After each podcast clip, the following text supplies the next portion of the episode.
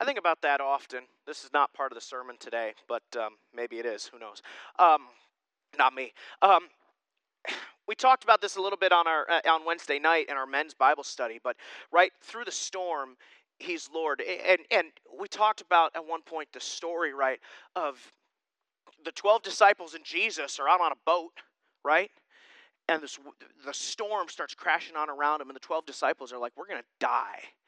And there's Jesus, just asleep. And we talked about that's because, not just because he's God, right? And he controls the storm, which we know that he does because he gets up and it's like, why do you guys have such little faith? And he stretches out his hand and the waves calm, right? But it's also because he knows whom he serves and who who who goes before him, right? And that same God that Jesus served, same God that Jesus was and is, is the same God that you are serving. And in the midst of the storm, Maybe the boat does capsize, but we can trust that He's still in control of those waves. And throughout that whole storm, He is still God. He is still Lord, Lord of it all. I don't know. That's such a powerful statement to me, both in Scripture and then in what we sang, to uh, of hope and of, and of courage and of faith to know where we're going. So that's not part of the sermon today, but uh, you get that part too.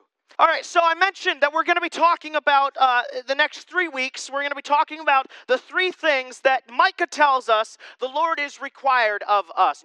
And the first one he says is to seek justice. And when I look at it, right, so I'll give you a little clue uh, into how I write a sermon. When I look at that stuff, my brain goes, okay, we need to answer two questions.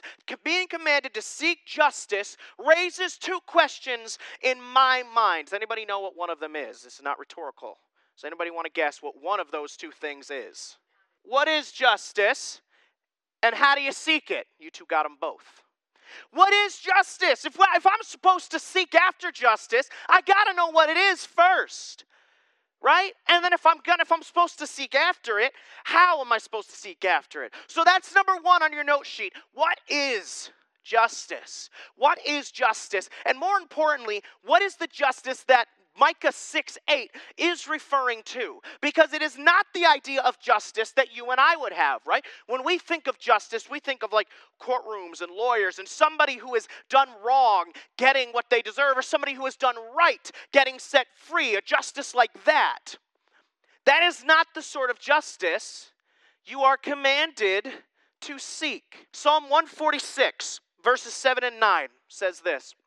And it's up there on your screens. Who executes justice for the oppressed? Who gives food to the hungry? The Lord sets the prisoners free. The Lord opens the eyes of the blind. The Lord raises up those who are bowed down. The Lord loves the righteous. The Lord protects the stranger. He supports the fatherless and the widow, but he thwarts the way of the wicked.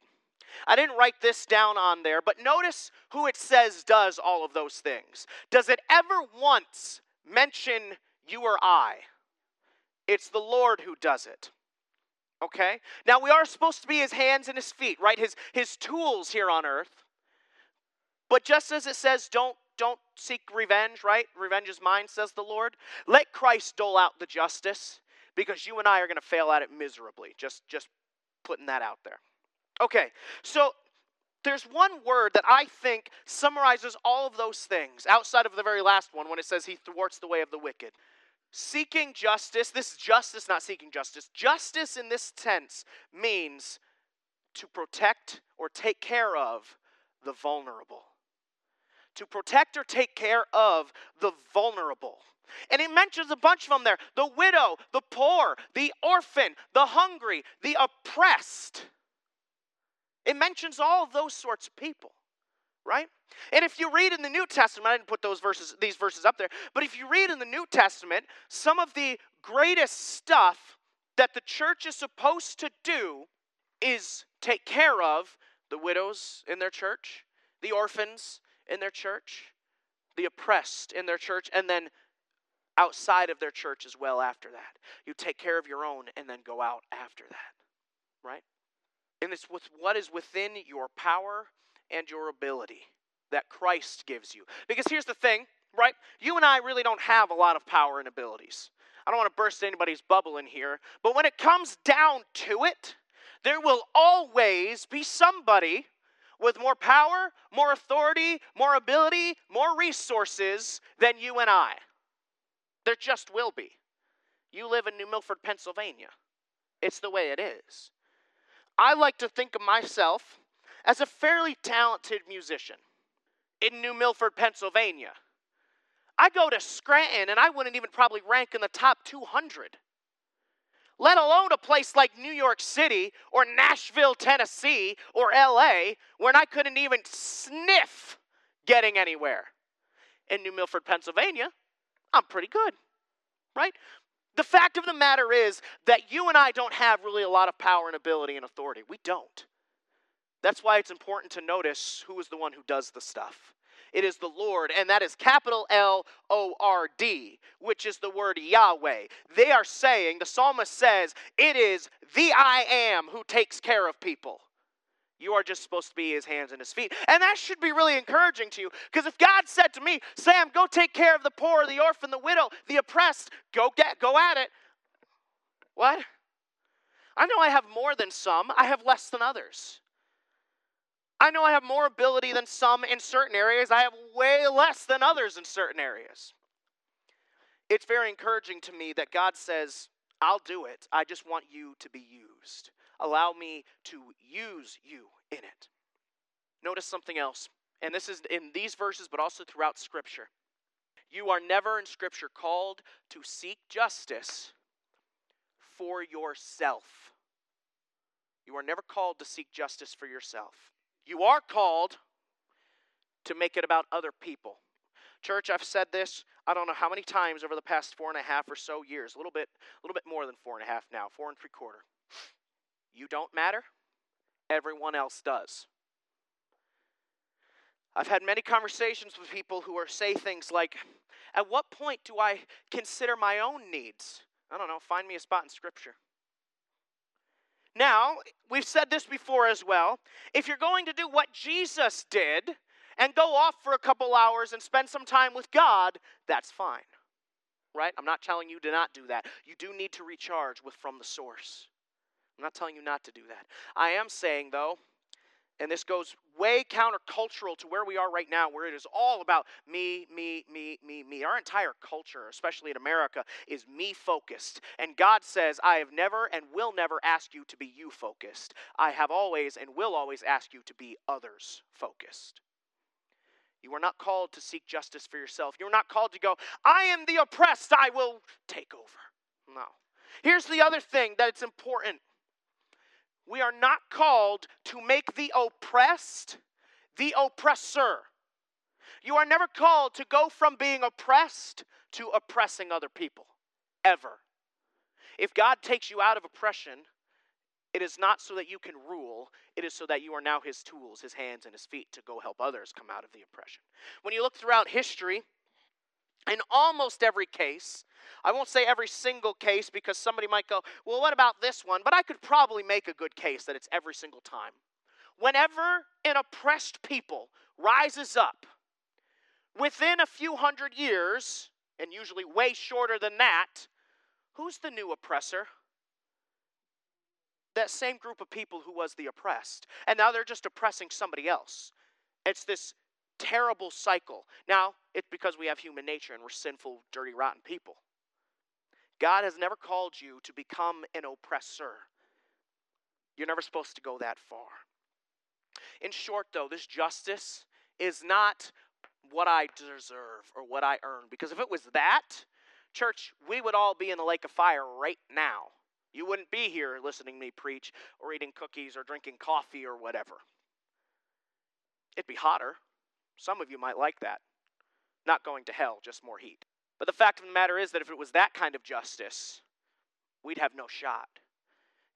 That's not the type of justice you are told to seek. It is a justice that is you being there, taking care of, protecting the vulnerable, and specifically the types of ones that he puts out there the orphan, the widow, the poor, the oppressed. Church, we should be the first ones on the front lines to help people. That's what we're called to do. So if we know that's what type of justice it is, if that's the justice we're seeking, how do we seek it? Number two on your note sheets. How do we seek it then? I want to read these two verses. It's Isaiah 1:17 and Proverbs, well, it's actually three verses, but Proverbs 31, 8 through 9. It reads like this. Learn to do good, seek justice. There it is again. Reprove the ruthless, defend the orphan, plead for the widow. And then in Proverbs 31, open your mouth for the mute, for the rights of all the unfortunate. Open your mouth, judge righteously, and defend the rights of the afflicted and needy. All right, so here's how you do it speak up, defend, encourage, and plead. You are never called to remain silent in the face of oppression and wrongdoing. Now, I'm not saying that we should, yeah, listen, all of you in here know, and, and if, you, if you're listening online or on the podcast, I've said this a billion times that I am a staunch pro lifer. Staunch pro lifer. I will say this very little good comes from a bunch of people outside of Planned Parenthood picketing. Very little good comes from it. You know what does come from good? Showing those poor women as they walk in there, or even the woman that wants to get an abortion as they walk in there, that Christians care about them and care about their child and will do what it takes to help them. Holding up a picket sign saying you're going to hell, that doesn't do anything. Standing outside of a, of a, of a, of a gay bar with a picket sign saying you're all going to hell, who does that help? Who does it help? Opening your mouth does not mean you scream in the face of sin and a sinner and tell them how horrible they are. What it does mean is, now I'm also not saying that we should go, listen, it's okay if you want to sin. I'm not saying that either, right? There are many of you in here who know me well enough, right? If I thought and had evidence that you were in a sin that was an unrepented sin, I would come to you. I've done it to some of you and said, hey, this is what the Bible says, and this is what the evidence shows that you are doing. And they're not the same, they're at odds with each other. I hope I do it in love. That's my game plan. Um, I'm too much like my dad sometimes and tend to be a little bit too in your face with stuff. But I try to do it in love. I'm not saying we should just let sin be sin, not at all, never. I am saying that, especially when it comes to an unbeliever, your job is not to just slap them in the face with their sin, your job is to show them Christ. As well, opening your mouth does not mean you're screaming um, even when it doesn't come to sin. It does mean you speak up for those who could not speak up, right? Slavery was one of the biggest blights on this country's history, bar none. I know there were some nice, nice quote unquote, slave owners who treated their slaves nicely. I know that a lot of slaves, and this is true uh, historically, a lot of slaves stayed with their masters after they were freed because they worked and got room and board for it. Right? I understand all of that. But slavery in the way that we did it, and that countries have done it for thousands of years, it's not good. And Christians should have stood up sooner. It is a blight on people, in my opinion, like our founding fathers, who I look up to, like a George Washington or a Thomas Jefferson. They weren't perfect men, and that is a terrible stain on their record. They, who said they were Christians, should have stood up for the rights of people who were being oppressed in this country. Church, I'm not calling for you to become a, as, as the world would term it, a social justice warrior. I am saying when you see somebody who's oppressed, and you have an ability to stand up for that person, you'd better do it. You'd better do it. When you have the ability to defend somebody, to plead the case for somebody who cannot do it, you'd better do it. And perhaps most importantly, seeking justice goes with encouraging somebody. Church, I deal with a lot of people, um, both in and without of this church, who are in a helpless place. They have a darkened heart, they have a darkened world around them, and they are hopeless. Not helpless, I should say, hopeless. Our job as a church, as Christians, and I don't mean as the physical building, obviously, as a church, as a community of believers, is to encourage and build up the people around us, inside and outside these walls. Now, I encourage them in their sin. I'm not saying you should be like, hey, brother, you just keep going with what you're doing. God will keep you, God will figure it out. No, no, no. I am saying, listen, um, I should have thought of an example of this yesterday as I was doing my final. Run through of this, and, and I didn't. Um, encouraging somebody is a intentional thing in their life where you pick the thing, you see it, you know them, and you see it, and you speak words of life into them. You have an ability to speak death or to speak life to somebody. Your words can either be a healing potion or a poison to somebody. There is no in between. You are called to speak life to somebody, to encourage them. Your brothers and sisters around you, inside this church right now, and outside these walls, all of us desperately need encouragement. Desperately. Give you a great example, actually. It happened this morning, and I, I, I saw Andy a couple of minutes ago turn around to look at my dad, so I'm going to assume our Facebook feed stopped working again. Okay, cool. All right, so those of you that don't know, we have a camera right here. It's right in front of me. And um, if you don't know, um, I, I, don't know how to help you. Um, there's a camera right here. No, no. We stream on Facebook Live, and this week we were going to begin streaming on YouTube as well. Last week, our Facebook Live stopped working, our camera stopped working. We were able to get it working again. This week, it just didn't work. And dad and I were back there for like 10 minutes doing everything we know of. It just didn't want to work. And it was very discouraging for me because is it important that we do that? No, it's really not. In the grand scheme of things, it's not. We reach other people with it. But quite frankly, most of those people that watch it could probably come here. But, you know, whatever. I'm not going to go there. Um, but the fact of the matter, there's nothing wrong with watching on Facebook Live or, or, or YouTube Live. I just want to put that out there. Um, but I do think you get a better experience in person. You get to actually see the things that I do better, um, and you can laugh at how stupid I am. Um, no, but either way, so it stopped working, and it's very discouraging for me because I spent all week figuring out how to get it to work so we could do Facebook and YouTube simultaneously. And then on Thursday, I talked to Andy, and he said, "Oh, I already sent you that. Here you go." Um, and I was like, "Well, that's stupid. Not for Andy, for me. That I've spent all this time trying to figure it out." And Andy's like, "It's easy." Um, and then I spent two days getting our YouTube ready. We were supposed to be able to test it out, but did you know that YouTube, before it will let you go live, makes you wait 24 hours before the first time you didn't? I didn't, but I know now. So the very first time we were able to test it was this morning. It was a long process, probably not helped by my own procrastination that I have. Um, but the fact of the matter is that it just not working at all was, was a blow to start the service this morning to me. But it was all right. I got encouragement, not from that specifically, but from a bunch of people in here doing things like saying, Good morning, Pastor, and stuff like that. That's an encouragement to me because some mornings are tough. And this morning was tough. It didn't need to be because it's not important, but it was, it was a blow to me. But you guys were able to encourage me. And you never know what the people around you, both in these walls, right? We all might be smiling and happy and stuff like that, but we're all walking through things. We're all oppressed in some way. I don't mean from the government or something like that. I'm not talking about church persecution. I'm talking about in your own life specifically. We're all dealing with stuff, and we all are called to be an encouragement to those around us. In short, seeking justice is about your relationships with other people. Are you seeking a right relationship with the people around you?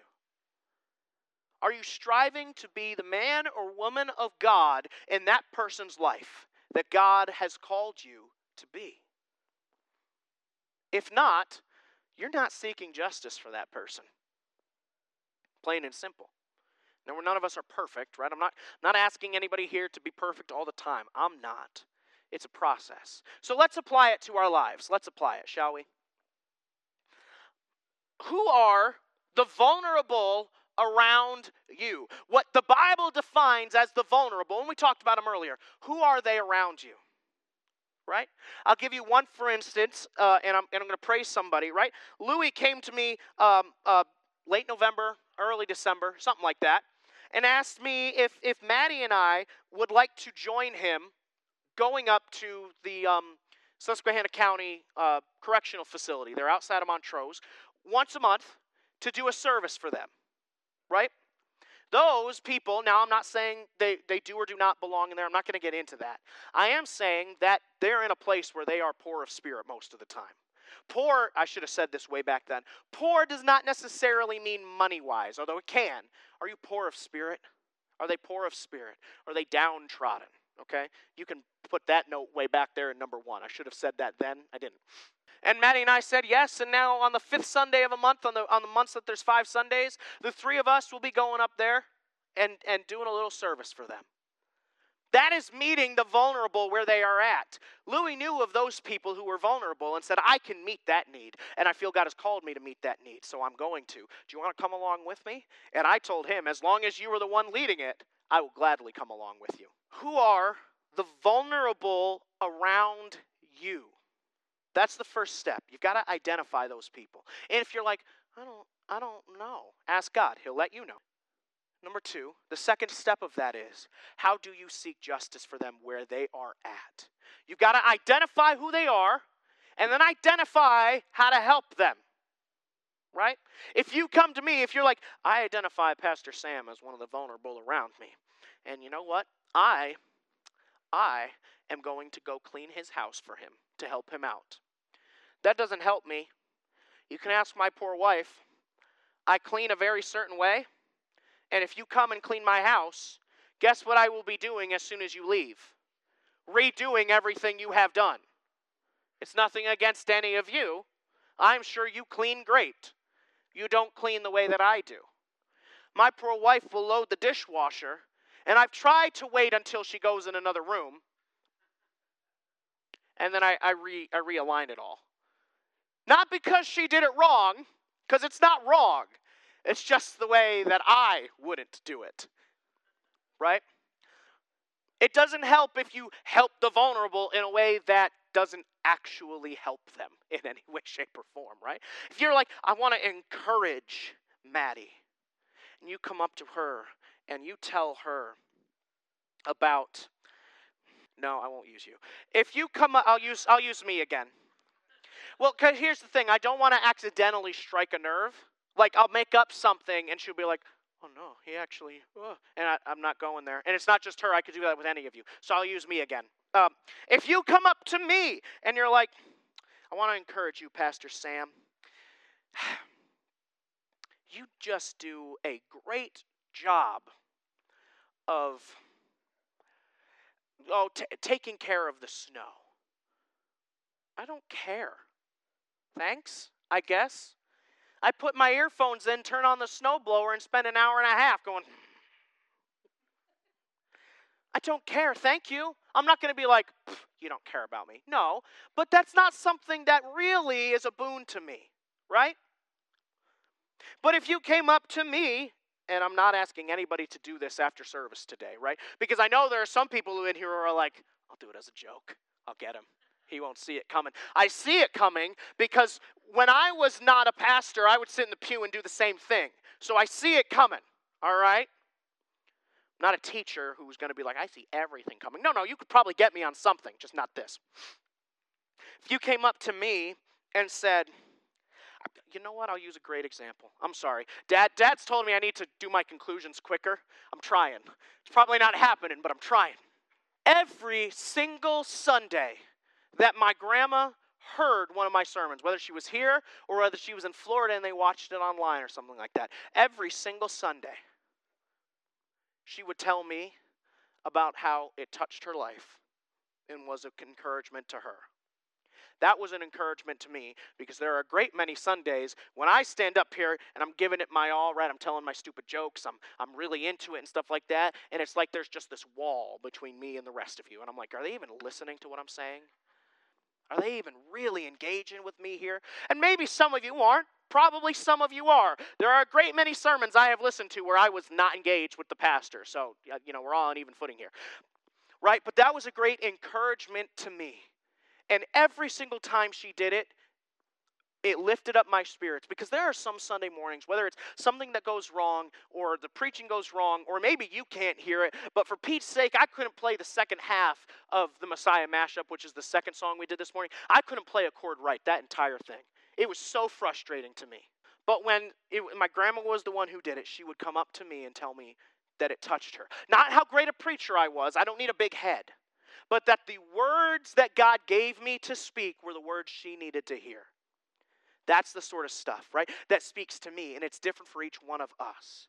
You've got to identify the vulnerable around you and identify how to help them. Lastly, and this is, I, I am, I, I mentioned it last week. I'm trying to give you a practical application, a practical thing that you can do. And I didn't write it down there because I came up with it after I printed out the note sheets. So you'll have to write it down yourself if you want to. It's twofold, actually.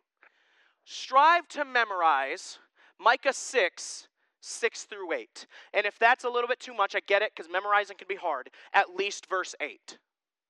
And two, and many of you in here might already have that verse memorized, but two, I want you to choose one person, and I'm going to make it easy, to encourage this week.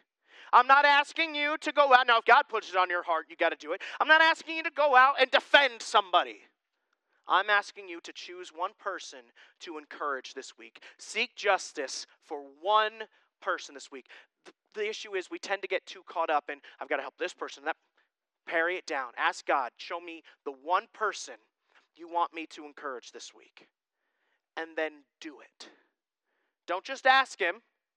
Don't just go, all right, I'll do it, God, and then you walk away, and a week later I'm up here preaching, and you're going, oh, I didn't do it. Oh, well, guess it's too late now promise God you will do it. I don't say that lightly. God holds us to our promises. But do it.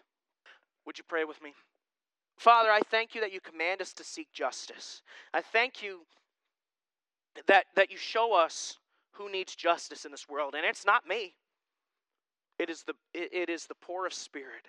It is the oppressed. It is the widow. It is the orphan. And I thank you that you show us how to seek justice for them. Father, I ask for each one of us in this room or listening, including myself, that you would show us the person this week that you want us to encourage. Give us that one person. If it's more than that, great. But give us at least that one person and then use your Holy Spirit to just grind into us until we finally give in and do it. Because for some of us, it's going to be stepping out of our comfort, zone. And that's all right. Father, I just ask that you would show us, lead us, and guide us how to do this. Because we want to do what is required of us. We want to do what you ask of us, Father. It's in the name of your precious Son, Jesus, that we pray. Amen.